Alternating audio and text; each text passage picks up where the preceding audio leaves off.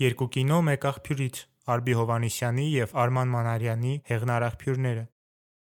Իր անհավատարիմ կնոջ գերեզմանին ուստա Մկրտիչն աղբյուր է կառուցում: Վրան փորագրում է. «Ամեն կնիկ իր անմարդու աղբուրն է, ուրիշ մարդ չի կրնա խմե էնօր ջրեն»: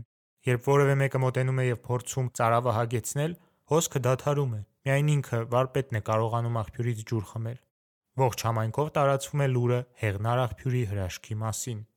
Գրեթե զուգահեռաբար 1960-70-ականների սահմանագծին երկու հայ ռեժիսորներ՝ Արման Մանարյանը Խորհրդային Հայաստանում և Ալբի Հովհաննիսյանը Իրանում, աշխատում են միևնույն գրական ստեղծագործության՝ Մկրտիչ Արմենի «Եղնար-աղբյուր» վիպակի էկրանավորումների վրա: Մանարյանի ֆիլմը բովանդակային և գաղափարական առումով բավականին մոտ է սկզբնաղբյուրին: Սյուժեի կառուցվածքը, երկխոսություններն ու ներքին մենախոսությունները մատնում են գրական հիմքի նրբությունները փոխանցելու ջանադիր միտումը: Ալբի Հովհաննիսյանը շատ ավելի անկաշկանդ է, հետևելով Մկրտիչ Արմենի պատումի հիմնական զարգացումներին, նաև բազմապիսի ձևափոխություններ է կատարում: Այս երկու ֆիլմերի դեպքը բացառիկ հնարավորություն է ստեղծում խորհրդահայ և սփյուռքահայ հայացքների ուսումնասիրման, ազգային գրականության մեկնաբանման հարցում երկու հակադիր մոտեցումների համեմատման համար: Մկրտիչ Արմենի «Եղնար-աղբյուրը» մատնանշում է հայրիշխանական հասարակության հանցավոր էությունը: Ճշտի և սխալի մասին դատողությունը հիմնվում է մարդուն հազարամյակներ շարունակ շղթաների մեջ պահող ավանդույթի վրա: Պատրա՞ստ է արդյոք նոր սերունդը մի կողմ նետել ստի վրա կառուցված հինավուրց օրենքները, ընդարձակել մտահորիզոնն ու փոխել աշխարհընկալումը: Այստեղ է այս երկու ֆիլմերի հիմնական բովանդակային տարակարծությունը: Մանարյանի ֆիլմում ամեն ինչ հստակ է: Նոր ժամանակի մարդը՝ վարպետի որդու մարմնավորմամբ, այլևս հրաշքների չի հավատում ու հեշտությամբ բացահայտում է «Եղնար-աղբյուրի» գաղտնիքը: Կրոնը պարտվում է գիտությանը: Ադատների և սնահավատության դարն այլևս անցյալում է: Եկել է խորհրդային մարդու ժամանակը: Վերջին դրվագներից մեկում Ախուրյան գետում լողացող երեխաները լրիվ նոր արժեհամակարգի տեր են լինելու: Ալբի Հովհաննիսյանի աղբյուրից ժամանակների փոփոխականության և առաջընթացի թեման գրեթե լիովին դուրս է մղվում, տեղը զիջելով հավիտենական շրջապտույտի, հավերժ վերադարձի գաղափարին: Անպատասխան է մնում գլխավոր հարցը՝ իրակա՞ն է արդյոք աղբյուրի հրաշքը: Միֆը շարունակում է պահպանել իր հիմնաքարային նշանակությունը համայնքի և ազգի գոյության համար: Հրաժարվելով գրքային վերջաբանից ռեժիսորը կարծես նախընտրում է հոգևոր-կրոնական մեկնաբանություն, միևնույն ժամանակ հմտորեն խաղալով հանդիսատեսի ընկալումների հետ: Վերջում կրկին տեսնում ենք լողացող մանուկներին, բայց ի տարբերություն խորհրդային «Եղնար-աղբյուրի», այս երեխաներն արդեն յուրացրել են մեծահասակների վարքագիծը, տոգորվել վաղեմի ճահճացնող գաղափարներով: Նոր սերունդները ոչինչ չեն փոխի: Կյանքն անցնելու է ևս մի պտույտի՝ շարունակելով պարորաձև ընթացքը: Ջրի հավերժական հոսքն էլ կյանքի և իրադարձությունների շրջապտույտի, միաժամանակ թարմացման ու անփոփոխության խորհրդանիշն է: Գերեզմանի տեղում աղբյուրը մահվանը հաջորդող նոր, հավիտենական կյանքն է: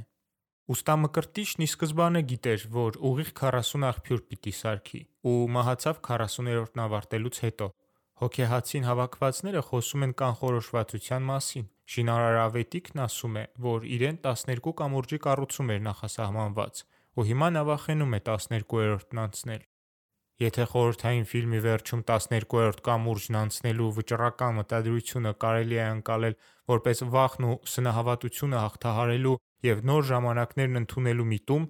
ապա Հովհաննիսյանի մոտ այն վկայում է սեփական մահվան հետ հաշտվելու, ճակատագրին հանձնվելու մասին: Ի տարբերություն Մանարյանի ֆիլմի, որը հետևում է գրքային ստույգ աշխարհագրության, Հովհաննիսյանի աղբյուրում վայրերը, ինչպես և մարդիկ, զուրկ են որոշակիությունից: Ալեքսանդրապոլ, Գյումրի, Լենինականը փոխակերպվում է վերացական արևելյան գյուղաքաղաքի: Պարբերական անցումներ հեղձուցիչ փողոցներով, շուրջ բոլորը նախատող պարսավական մթնոլորտ, վերևից եկեղեցական գմբեթի հավիտենական դատապարտող հայացքը: Ռիթմը համահունչ է ավանդապաշտ ավանում կյանքի դանդաղ ընթացքին, ուր անվերջ կրկնվում են արարողական գործողությունները: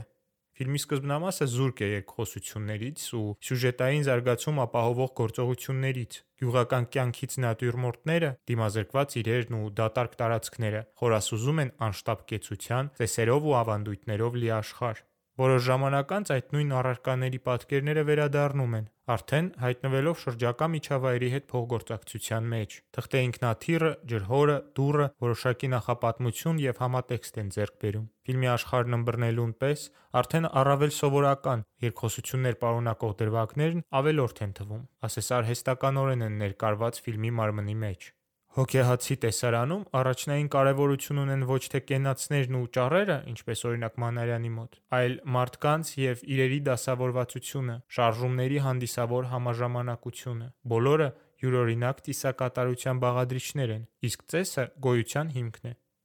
Թատրոնի ականավոր ռեժիսոր ու բեմական արվեստի մեծ վարպետ Հովանիսյանը վերահայտնագործում է կինո տարածությունը։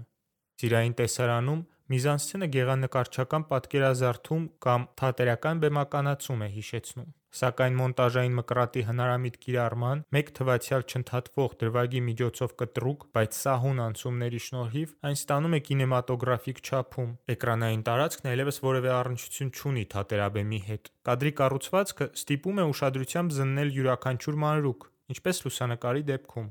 Անհրաժեշտ է դառնում նորից ու նորից վերանայել տեսարաններն ու որոշակի օրինաչափություններ գտնել։ Աղբյուրը կարող է լինել ինչպես մտախոհական, հայեցողական, այնպես էլ հուզիչ ու խորհրդավոր գաղտնիքներով լի։ Արգբի Հովհաննիսյանը բազմաթիվ էլիպսիսների ու թերասությունների միջոցով էլ ավելի անորոշ է դարձնում Մկրտիչ Արմենի երգի բավականին բարդ, ժամանակային անցումներով լի պատումը։ Գուցե սա ևս մեկ միջոց է ընդգծելու սյուժեի երկրորդայնությունը այս ֆիլմի կամ ընդհանրապես կինոարվեստի համատեքստում։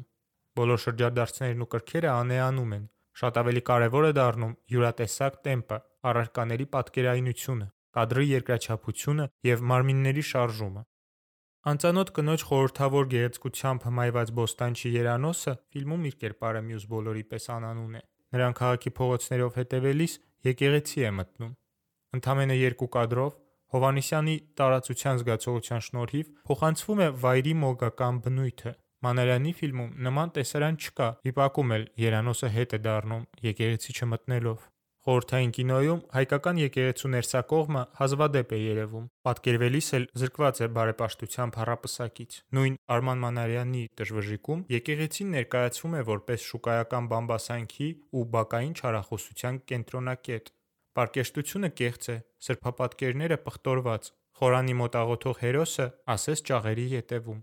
Աղբյուրի ի հայտ գալուց դեռևս 5 տարի առաջ Արգբի Հովհաննիսյանը նկարեց «Ղարաքիլիսա» կամ «Ղեբեոս, որ անվանեցավ Թադեոս» վավերագրականը, որը նվիրված էր Իրանի հյուսիսում գտնվող Սուրբ Թադևոս վանքին։ Բացիկային եկեղեցական պատկերի ու տեսողական կլիշեների փոխարեն պատկերվում է հեռվից եկած հասած, վանքի մոտ հավաքված ուխտավոր մարդկանց բազմությունը։ Ուխտագնացները վրաններ են խփում, սուրճ են խմում, ուտելիք պատրաստում։ Ընթացքում լսվում է նաև հայերեն խոսք, մարդկանց զրույցներից պատահական հատվածներ։ Ժապավենին իրականության շունչ է հաղորդվում։ Եկեղեցու շուրջ հայկական կղզի տարօրինակ մի բնակավայր է առաջանում։ Հայ հանդիսատեսին ֆիլմը յուրօրինակ փորձառության հնարավորություն է ընձեռում։ Տեղափոխվելով վանքի մոտ, ասես դառնում ես ուխտավորներից մեկը։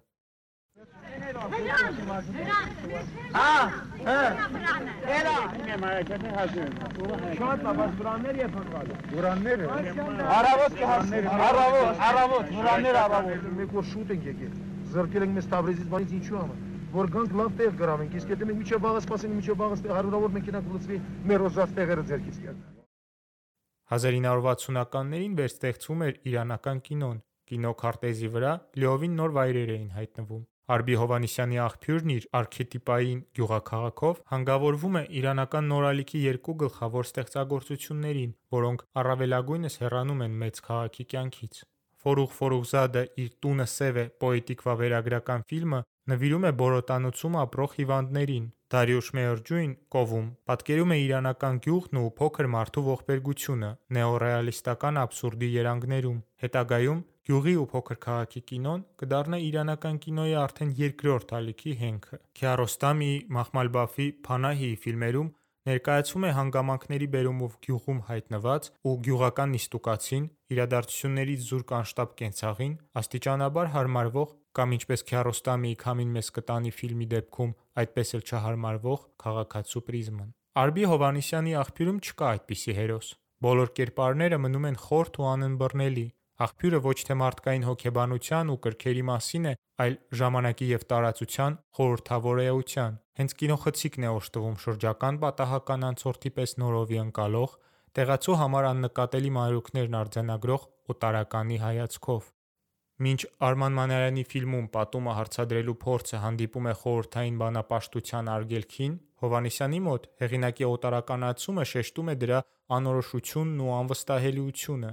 Երկու ֆիլմն էլ, յուրաքանչյուրը իր ձևով, նախանշում են մոդեռնիստական կինոյի մայրամուտը։ ԽՍՀՄ-ում սկսվում է լճացումը՝ բրեժնևյան երկար յոթանասունականները, երբ խորհրդահայ կինոն գաղափարական հետընթաց է ապրում դեպի ազգայնական պահպանողականություն։ Ալբի Հովհաննիսյանի ֆիլմում ուշմոդեռնիզմին բնորոշ օտարացումը վերածվում է ընդամենը գործիքի՝ միֆականն ու ակունքայինը բացահայտելու ճանապարհին։ Ազգային մշակույթն աղբյուրի պատկերային և հնչյունային շարքերում արտացոլելով՝ Ալբի Հովհաննիսյանը ստեղծում է հայկական տարագիր կինոյի փայլուն չափանմուշ։